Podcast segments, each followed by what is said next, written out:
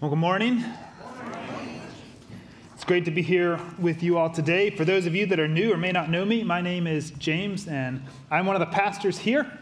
And if you're new, you don't know that we've been going through the book of Matthew, chapter by chapter, verse by verse. And today we're coming up on one of the more difficult passages about the crucifixion. But did you know the story of that song we just finished with? It as well. If you know the story behind that song, so the guy that wrote it, his name was Horatio Spafford, lived in Chicago, a wealthy lawyer, owned a lot of real estate. It's where a lot of his wealth was invested. And he had a, a son who died young. I believe it was of scarlet fever, that his son passed away. Not too long after that, the Great Chicago Fire burned down the city, and he lost pretty much all of his wealth. He sent his wife and his daughters on a ship to England to get away. He said, Let me tie up some of my affairs here, and then I'll get on the next ship and I'll come join you in England. And a few weeks later, he receives a telegram from his wife saying, The ship sank. I alone am saved. And so he finished his stuff, got on the next ship to go to England. And he told the captain, when we get to the place where my, my daughters went down, let me know. So the captain came and got him, said, Sir, we're at the place. That's where he wrote that song. It is well. How can you, in the midst of such tragedy and grief, write such powerful words that it is well with my soul? And the reason is because of what we are going to talk about today the death of Jesus on the cross. That provides salvation, that provides hope of eternity, that gave Horatio Spafford the confidence and the knowledge that he would see his daughters again. The power of the cross gives us that hope, that strength, that encouragement. So if you have your Bible, and I hope you do, Please turn to Matthew chapter 27. We're going to be going through a number of verses today looking at the death of Jesus on the cross. One of the things we're going to notice as we go through this is that Matthew's focus is a little bit different. Matthew doesn't focus a whole lot on Jesus, what Jesus says on the cross, what happens to Jesus. His focus is really on the other characters in the story, the way they respond, the way they treat Jesus. We're going to see how people respond to Jesus. So we're in Matthew chapter 27. Let's look at the first few verses, starting in verse 32. Now, if you remember, before we get into that, if you remember last week, last couple weeks, what Pastor Kevin has gone through with us is Jesus had three religious trials, illegal in the middle of the night. Then he had three secular trials where he went before Pilate. Pilate finally realized they had basically blackmailed him that he had to have Jesus crucified. He washed his hands, said, "Fine, you take him, you crucified. I am you crucify him. I am innocent of this." And we left it in verse 31 that they led Jesus away to crucify him. Now let's pick up in verse 32. As they were going out, they met a man from Cyrene named Simon, and they forced him to carry the cross. They came to a place called Golgotha, which means the place of the skull. There they offered Jesus wine to drink, mixed with gall, but after tasting it, he refused to drink it. So, the way the Romans would do things is if you were condemned to be crucified, you would have to carry the crossbar out to the crucifixion side yourself. When you got out there, the vertical pole would still be there. You would carry out the cross section outside of the city to be crucified because the Romans would do this publicly. All right, they would crucify you publicly. Unlike us, that when we execute people in our country, we do it secretly and in private. We do it with as little pain as possible. They wanted to make a spectacle of this painful, long lasting, public, so that anyone that saw it would understand this is what happens when you disobey Rome. It was a deterrent for other people to see I could be the person up there on that cross if I go against Rome. And so they would do this very publicly. They would have the person carry the crossbeam out to the cross. But if you remember what we heard about Jesus is that the Romans would beat you until you're almost dead. They would pause, revive you, bring you back, and then whip you again. And they would do this over and over. So at this point, Jesus is super weak. He is unable to carry the big, thick beam that would weigh a lot. He is unable to carry it. And so they come out and they find this guy named Simon. He's from Cyrene, which is modern day Libya. And they say, Simon, you carry the cross for Jesus because Jesus is unable to do it. They lead him outside to Golgotha. This would have been right outside the main city gates. Matthew tells us the word Golgotha means the place of the skull, so probably a rock formation that looked like a skull, a fitting place for executions. And it says they offered Jesus wine to drink mixed with gall. Maybe the one little thing of compassion the Romans might do. Because the wine and the gall or the, the myrrh mixed together was something of a narcotic. It would ease some of the pain, it would make it a little bit easier for you. But at the same time, the gall made it very bitter. So it was one of those here's you a narcotic to take away the pain if you can keep it down. If you can take the bitter, nasty taste and get it down, it'll help you. So a bit of a mockery, a bit of cruelty, but possibly a little bit of compassion.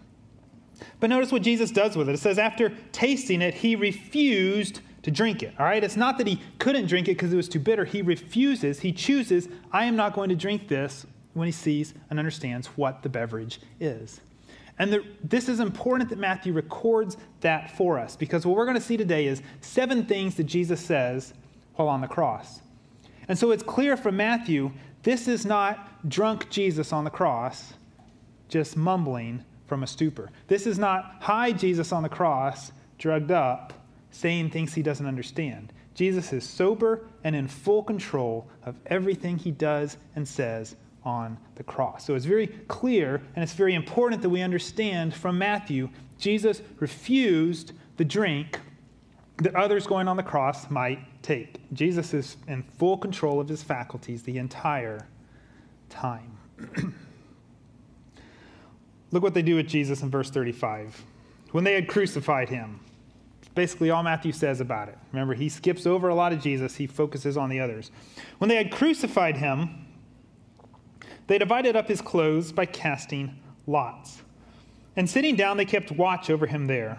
Above his head, they placed the written charge against him This is Jesus, the King of the Jews. Two rebels were crucified with him, one on his right and one on his left. Mark tells us this is 9 o'clock in the morning.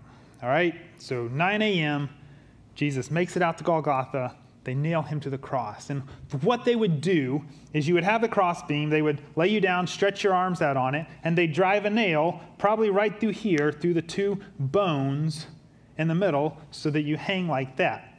And then they would take your, your knees and they would bend your legs up like this, put one foot on top of the other, and then put another nail through your feet into the cross. And so you would hang like this. No, it's not the Karate Kid. You would hang like this and doing that puts pressure on your chest to where you can't breathe. The only way to breathe is to push up with your legs, get some breaths of air, and then you go back down. And you're up there, probably naked, and the hot sun, the cold, you're dehydrated, you're bleeding from the whippings, from the nails, your body's weak. After a while, your legs start to give out and you can't keep pushing up. So finally, your legs give out, you hang, and you suffocate because you can't breathe. Some people have been known to make it for two, even three days on the cross. A long, painful ordeal. That's what they do to Jesus. They nail him on the cross. Then the soldiers, this is just their job. They sit down, start divvying up Jesus' possessions, his clothes. Here, you get the sandals, you get the sash. His inner garment was woven from one complete piece. They took that. They didn't want to tear it, so they cast lots. They played a game to see who would win it, not knowing that they are fulfilling Psalm 22 18 about people casting lots for Jesus' clothes. Then they sit down to guard him. Because you see, even though when people were nailed up there, they could still survive. If someone were to come out, take someone off the cross, they could nurse them, heal their wounds, help them to recover and to live. And so the guard's job after crucifying them is they would sit down, wait, and watch until the people died. And so they sit down to do that. But it's interesting because we're going to see a lot of times through here that I am nowhere like Jesus. Because you would think Jesus would be angry and yelling. But what does Jesus do in the midst of this? His first saying on the cross comes from Luke 23. He says, Father, forgive them, for they know not what they do. Father, forgive these Roman soldiers. They don't know what they're doing. They're just getting paid to do their job. The captain told them, You're on cross duty today. Go out and do it. They don't realize that Jesus is their Savior. They don't realize that Jesus made them, that Jesus loves them, that He is going on that cross for them. They don't know that yet. So Jesus rather than anger, says, Father, forgive them. They don't know what they are doing. The other thing the Romans would do is remember, they want this to be a deterrent. They put this out in public because they would put over your head a sign where they would write out your crime, what you're being crucified for. This so that anybody that's walking by can see it. Oh man, if I do that, I'm going to end up on the cross. I better not do that crime. And so for Jesus, they put above his head, This is Jesus, the King of the Jews. And it's in three languages Latin, which is what the Romans would speak, Greek, which was another kind of the big common language of the day, what the New Testament is written in, and then Aramaic was what the Jews spoke with each other. So it's written in Latin, Greek, and Aramaic. This is Jesus, the King of the Jews. Pilate does this as a mockery of Jesus and the Jews. Remember, he did not like the Jews, he hated them. And so he puts them up there to say, This is what Rome can do to your kings. You have a king, we crucify him. Your king is weak and helpless. It's a mockery by Pilate. But it's also a chance for him to poke the eye of the religious leaders. So remember, they essentially blackmailed him, twisted his arms to, to where Pilate felt like he had to crucify Jesus or he would get in trouble with Rome. He was between a rock and a hard place, as we learned last week. And the religious leaders now come to Pilate and they say, hey, hey, hey, we don't like that sign.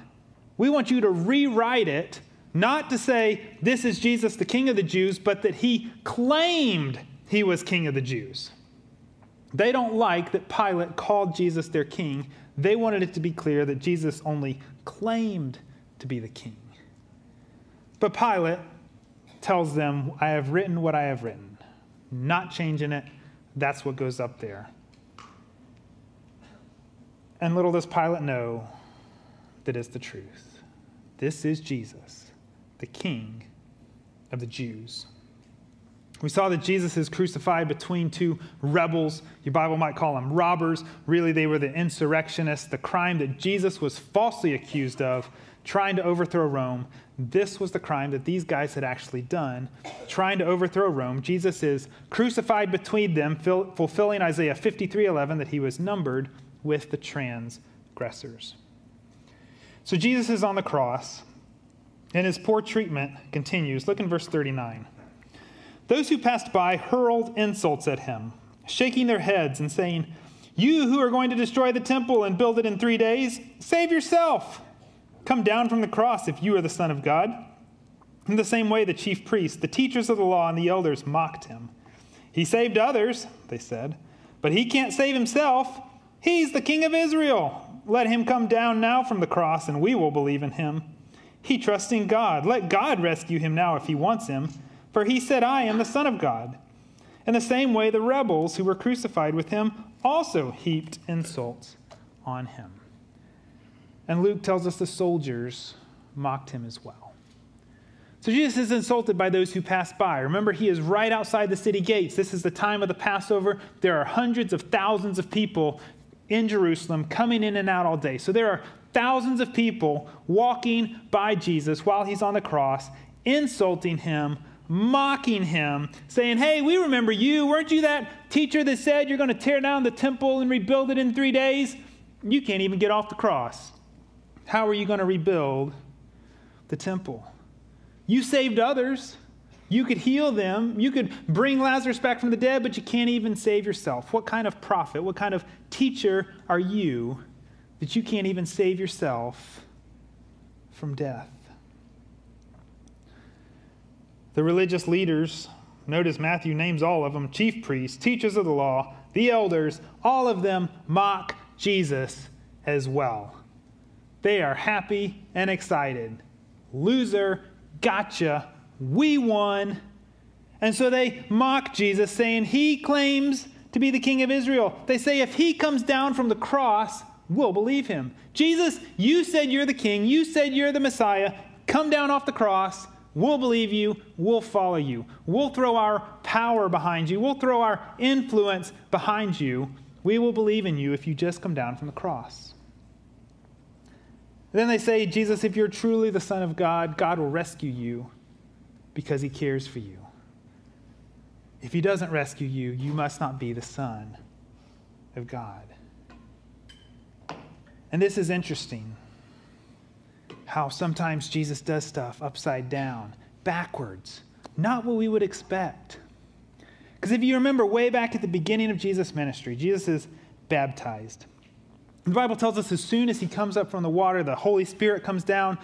God says, This is my beloved Son. What happens after that? It says, The Holy Spirit drives Jesus out into the wilderness to be tempted by Satan. And the temptations that Jesus faces in the wilderness are oddly similar to what he faces now with these mockery and insults. What did the people say while Jesus is on the cross? Save yourself. What did Satan tell Jesus after Jesus had not eaten for 40 days and was famished and starving? Turn these stones into bread. Save yourself, Jesus. Satan told Jesus, Bow down and worship me. I will give you all the kingdoms of the world. Jesus, you want the world? You want the kingdoms? I'll give it to you. What do the religious leaders now say? Come down and we will believe in you. We will make you our king. We'll support you. Here's the kingdom, Jesus, if you just come down. Now, of course, we know they're lying because Jesus does come down. He's buried. He rises again and the religious leaders create a conspiracy to try to throw people off. But they tell him, Come down and we'll believe in you. Here's the kingdom. Satan told Jesus, he took him up to the pinnacle of the temple, said, Jump off, Jesus. If you're the Son of God, God says he'll protect you. What do the people say now? If you're son of the Son of God, God will save you.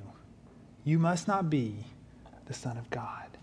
So the same mockery now coming from the religious leaders the same thing thrown at Jesus by Satan. Quite the opposite of what you would expect. Those who thought they were closest to God are actually far, far away. So the people mock him.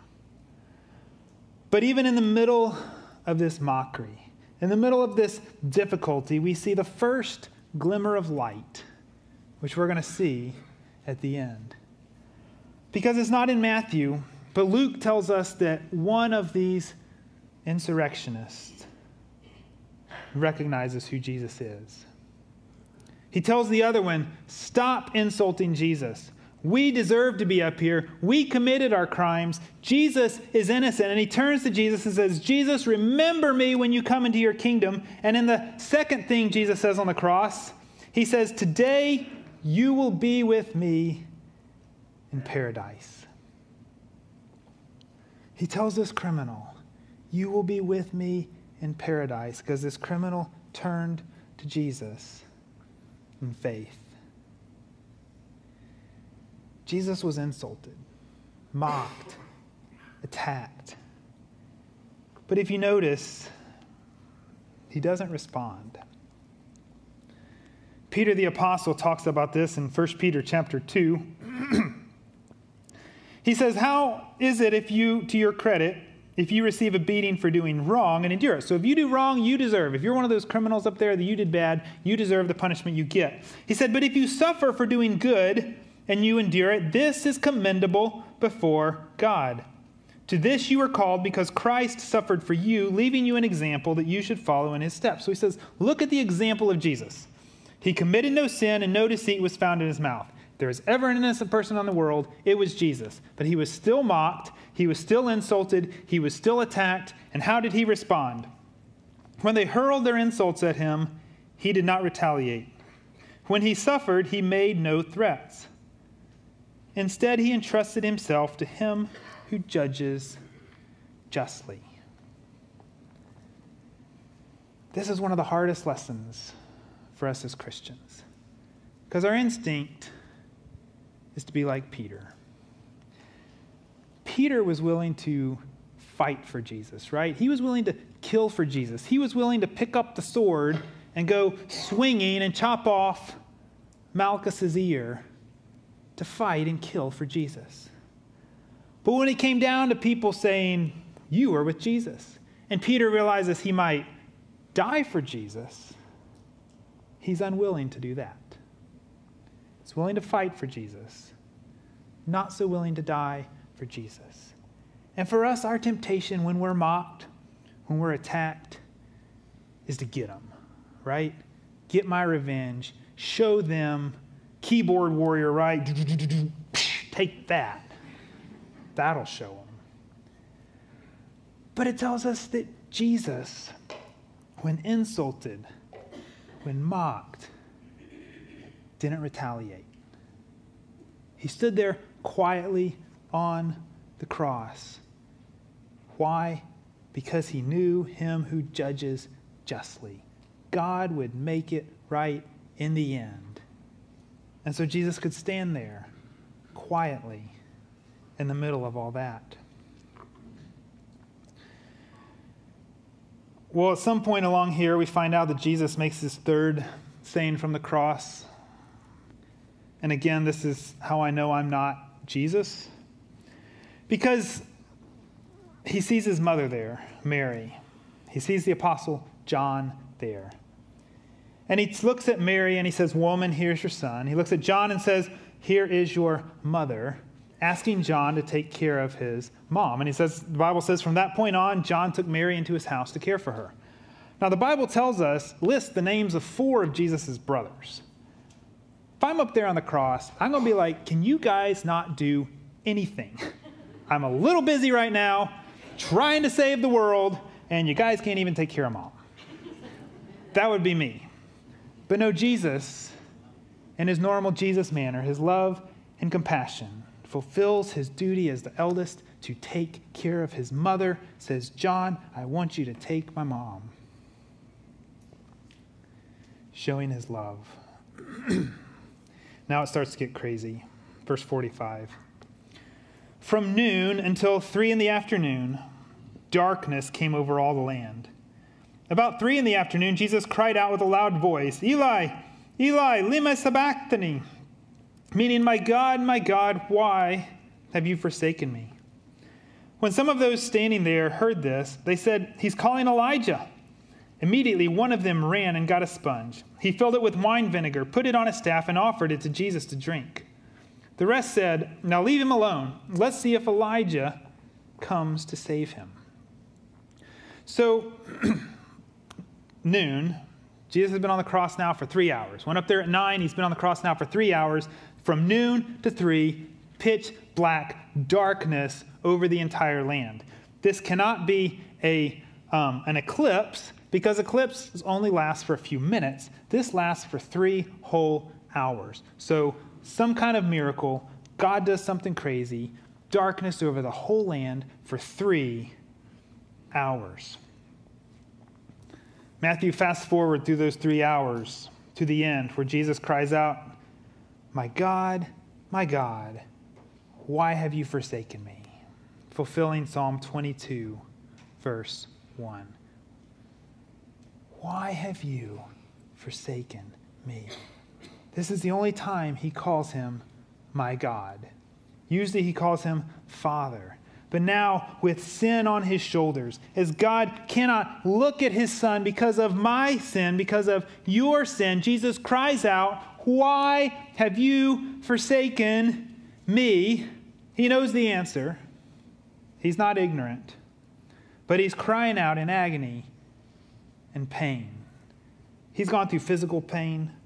He's gone through emotional and social pain as people mock him, as his disciples flee. Now he's in spiritual agony and pain. And Matthew gives us the Aramaic there, the Eli, Eli. Because some people hear that and they think Eli he's calling for Elijah. Because you see, the next to last verse of the Old Testament, Malachi 4, verse 5, says that the prophet Elijah will come before the great and final day of the Lord. And so there was this belief that when Messiah came, that Elijah would come to help. And so they're saying, oh, look at Jesus. He says he's the Messiah. He must be calling on Elijah. They think Jesus is this crazy guy up there who thinks he's the Messiah, calling out for Elijah, thinking Elijah's going to come. And so they say, let's sit back and watch to see what happens basically mocking Jesus because they don't believe that Elijah is going to come to save him. Well, in the middle of this, right after he says that, apparently, he says his fifth saying from the cross. He says, I thirst, or I am thirsty. And John tells us he does this in order to fulfill prophecy. Because Psalm 22 15 talks about a dry mouth and his tongue sticking to the roof of his mouth. And so Jesus says, I'm thirsty. And then Psalm 69, verse 21 says, They gave me vinegar for my thirst. And so Jesus continues to fulfill scripture on the cross. They bring him this wine vinegar to drink, to wet his lips and his mouth, because he has two final things to say. He's now minutes from death. Matthew just tells us that Jesus cried out again in a loud voice, verse 50. When Jesus has cried out again in a loud voice, he gave up his spirit. John tells us in chapter 19 that Jesus cries out, It is finished. It's over. It's done. The Greek word used there is the Greek word tetelestai. And archaeologists have discovered tablets, and for you young people, it's not an iPad, it's a piece of stone. These old tablets, papyrus paper, like ledgers where people had debts. And when the debt is paid off, written across it is tetelestai, paid in full. Jesus says, It is paid in full. It is finished. The debt that I owed God because of my sin has been fully paid for by Jesus' blood. The debt that you owe God because of your sin has been fully paid for by the blood of Jesus. He can cry out, It is finished. And then his final saying, Father, into your hands I commit my spirit. He trusted Jesus in life. Now he trusts him in death. Into your hands I commit my spirit. And Matthew tells us with a loud voice, he gave up his spirit. Jesus had said in John chapter 10, No one takes my life from me, I lay it down. And now, again on the cross, about three o'clock in the afternoon, Jesus gives up the Spirit, lays down his life for you and for me because of your sin and my sin. It is finished, paid in full, as we just sang, Jesus paid it all. So Jesus is dead. But then some crazy stuff happens. You think darkness in the middle of the day is crazy? Look at what happens in verse 51. At that moment, the curtain of the temple was torn in two from top to bottom. The earth shook, the rocks split, and the tombs broke open. The bodies of many holy people who had died were raised to life. They came out of the tombs after Jesus' resurrection and went into the holy city and appeared to many people. Now, there's three things that the synoptic gospels tell us happened that all three list. And if you don't know what the synoptic gospels are, the first three gospels, Matthew, Mark, and Luke, are called the synoptics because they're pretty sim- similar. They're synonymous, they're a lot alike. The fourth one, the Gospel of John, is just very different.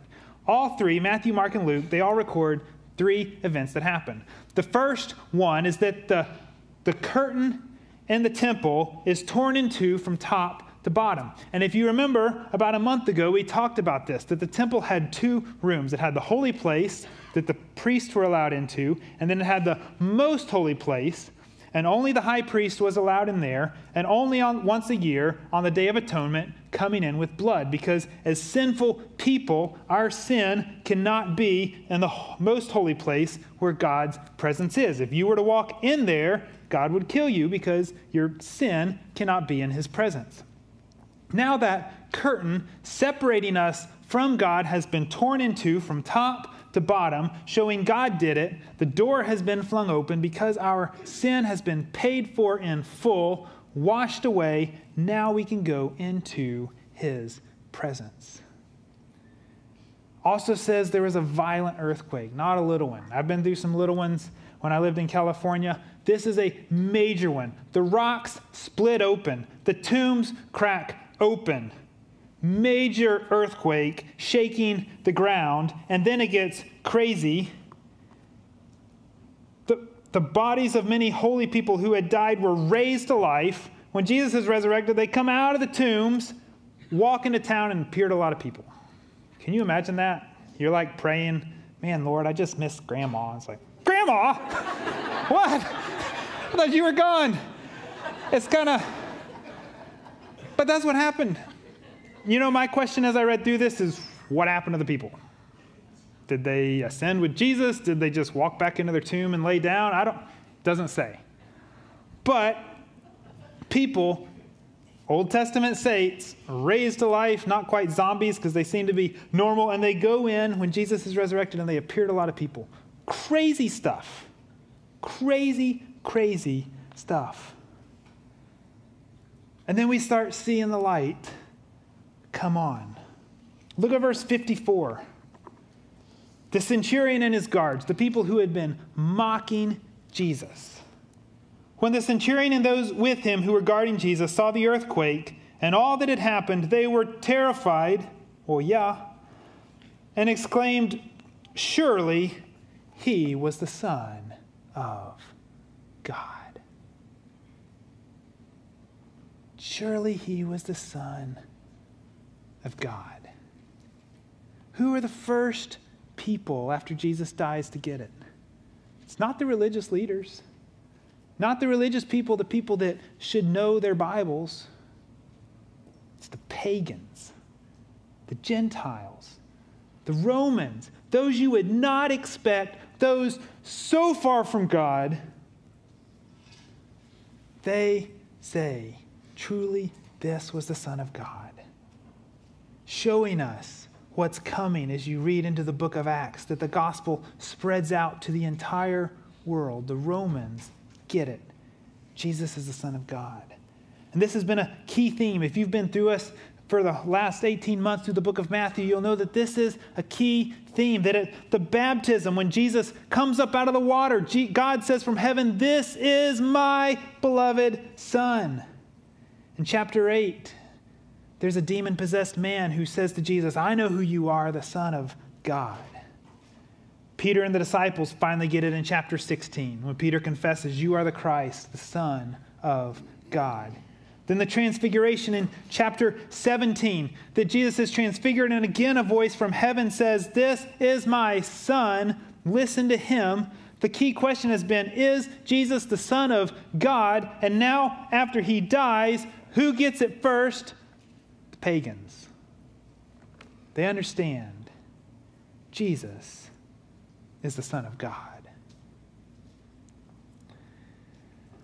This is the second thing that's recorded in all three synoptics. The curtain is torn, it's wide open to go into the presence of God. The Gentiles are starting to get that Jesus is the Son of God. The gospel is getting ready to spread out into the entire world. And then the third thing, which is included in all three synoptics, and this one is even included in the book of John, is who was there watching. Verse 55. Many women were there, watching from a distance. They had followed Jesus from Galilee to care for his needs. Among them were Mary Magdalene, Mary, the mother of James and Joseph, and the mother of Zebedee's sons. So there were women there. Mark tells us there were many other women there watching from a distance. They had started following Jesus when he was in Galilee. They followed him, served him, cared for him. Now they had followed him on the rest of his journey around Israel. They had followed him now down to Jerusalem to still continue to care for him and serve him. And they are there at the cross. And this is another one of those things that just seems upside down. It seems backwards. It seems not something that you would expect. Because for us, we live in a society now that's very all about equality for men and women. That we want women to be paid the same. Women fought for years to be able to vote the same as men. We try to treat men and women equally, and that's a, that's a good thing. But back in their day, you got to understand that women were second class citizens. It was a men's society. Women had few, if any, rights. The historian Josephus, Jewish historian, says this the woman, says the law, is in all things inferior to the man. That was their belief. Men, women. The rabbis, this was one of their prayers that they would pray. Praise be God that he has not created me a Gentile. Praise be God that he has not created me a woman. Praise be God that he has not created me an ignoramus. So there's us, there's women, Gentiles, and ignoramuses, all right? That was their attitude. Not endorsing it, just letting you know that was their attitude. But who does Jesus, all the Gospels, uplift at the end as the faithful ones?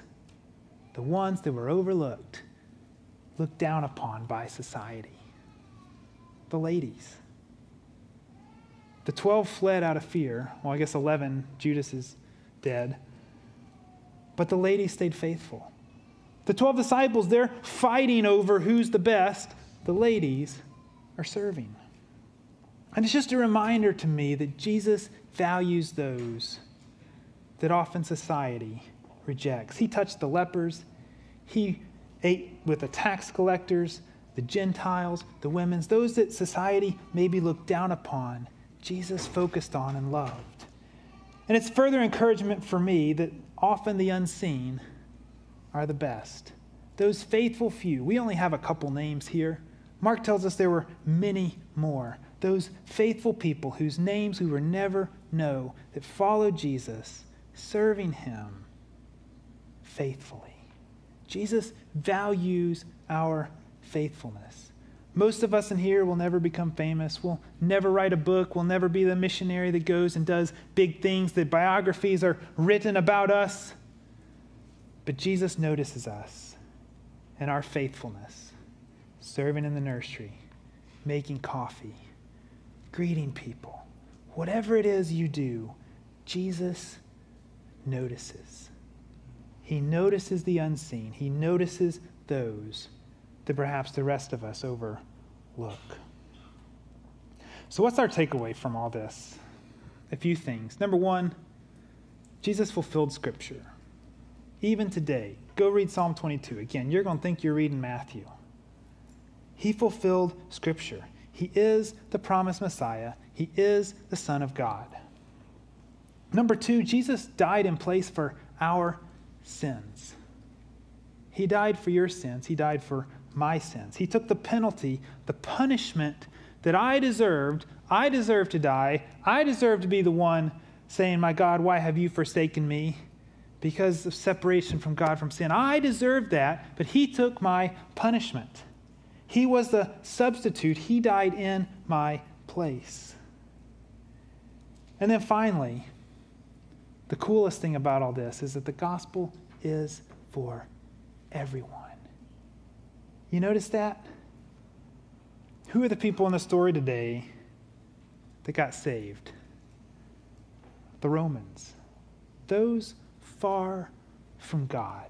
Those so far gone, such awful sinners, don't even know what they're doing by crucifying Jesus, and yet those people, so far from God, said, Truly, he is the Son of God. The criminal on the cross, the guy with a bad past, insurrectionist, probably murderer, done some awful stuff. And you know what? He's dying in a few hours. He does not have any chance to get baptized. He does not have any chance to faithfully attend church. He doesn't have any chance to put any money in the offering plate. He doesn't have any chance to serve. He doesn't have any chance to go be a missionary. He doesn't have the chance to do anything, any works. All he has is, I believe, in Jesus. And that's enough. Jesus says, All your past, all your sins are on me. Today you'll be with me in paradise. So the people far from God, people with bad, dark past, can be forgiven. The gospel is for them. But then on the other end, you have the Pharisees, right? Those self righteous people who think that they are God's gift to the world, who follow all the rules and know the Bible, and they're diligent in their religiosity. The gospel's for them too. Because next week you'll see Joseph of Arimathea, a rich man. He was on the council that voted to execute Jesus, but it says he did not agree with it. He voted no.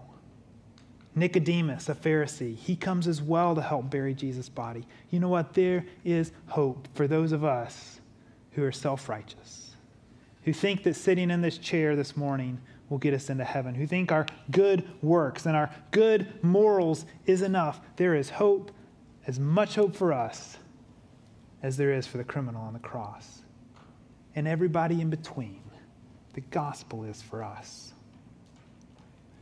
But you know what? The gospel is not just for people here. It's for your neighbor, your coworker, your classmate, your family, your friend. The gospel is for them. And unless we go out and tell people, they're not going to hear the good news of the God who loves them, the Savior who died in their place, who was crucified, mocked, spit on, but died for them. We have to tell them. So we're going to finish a little bit differently today. Usually, you know, when we end, we end with everyone standing and we sing a song of praise together. But what we're going to do today is going to be a little bit different. We're just going to have a time of prayer. If you're here and you'd say, you know what, I've been hearing some of this stuff, I don't know that I've ever actually confessed Jesus as the Son of God. I don't know that my past, I think it's too bad. I think I'm too self righteous. Jesus couldn't forgive me. This is a great chance for you to pray and say, Jesus, you are the Son of God. If you're here and you're a believer, spend the first minute just thanking Jesus for the cross. If it weren't for that, we'd all be on our way to hell. Spend a minute praising Jesus for the cross and then spend a second minute.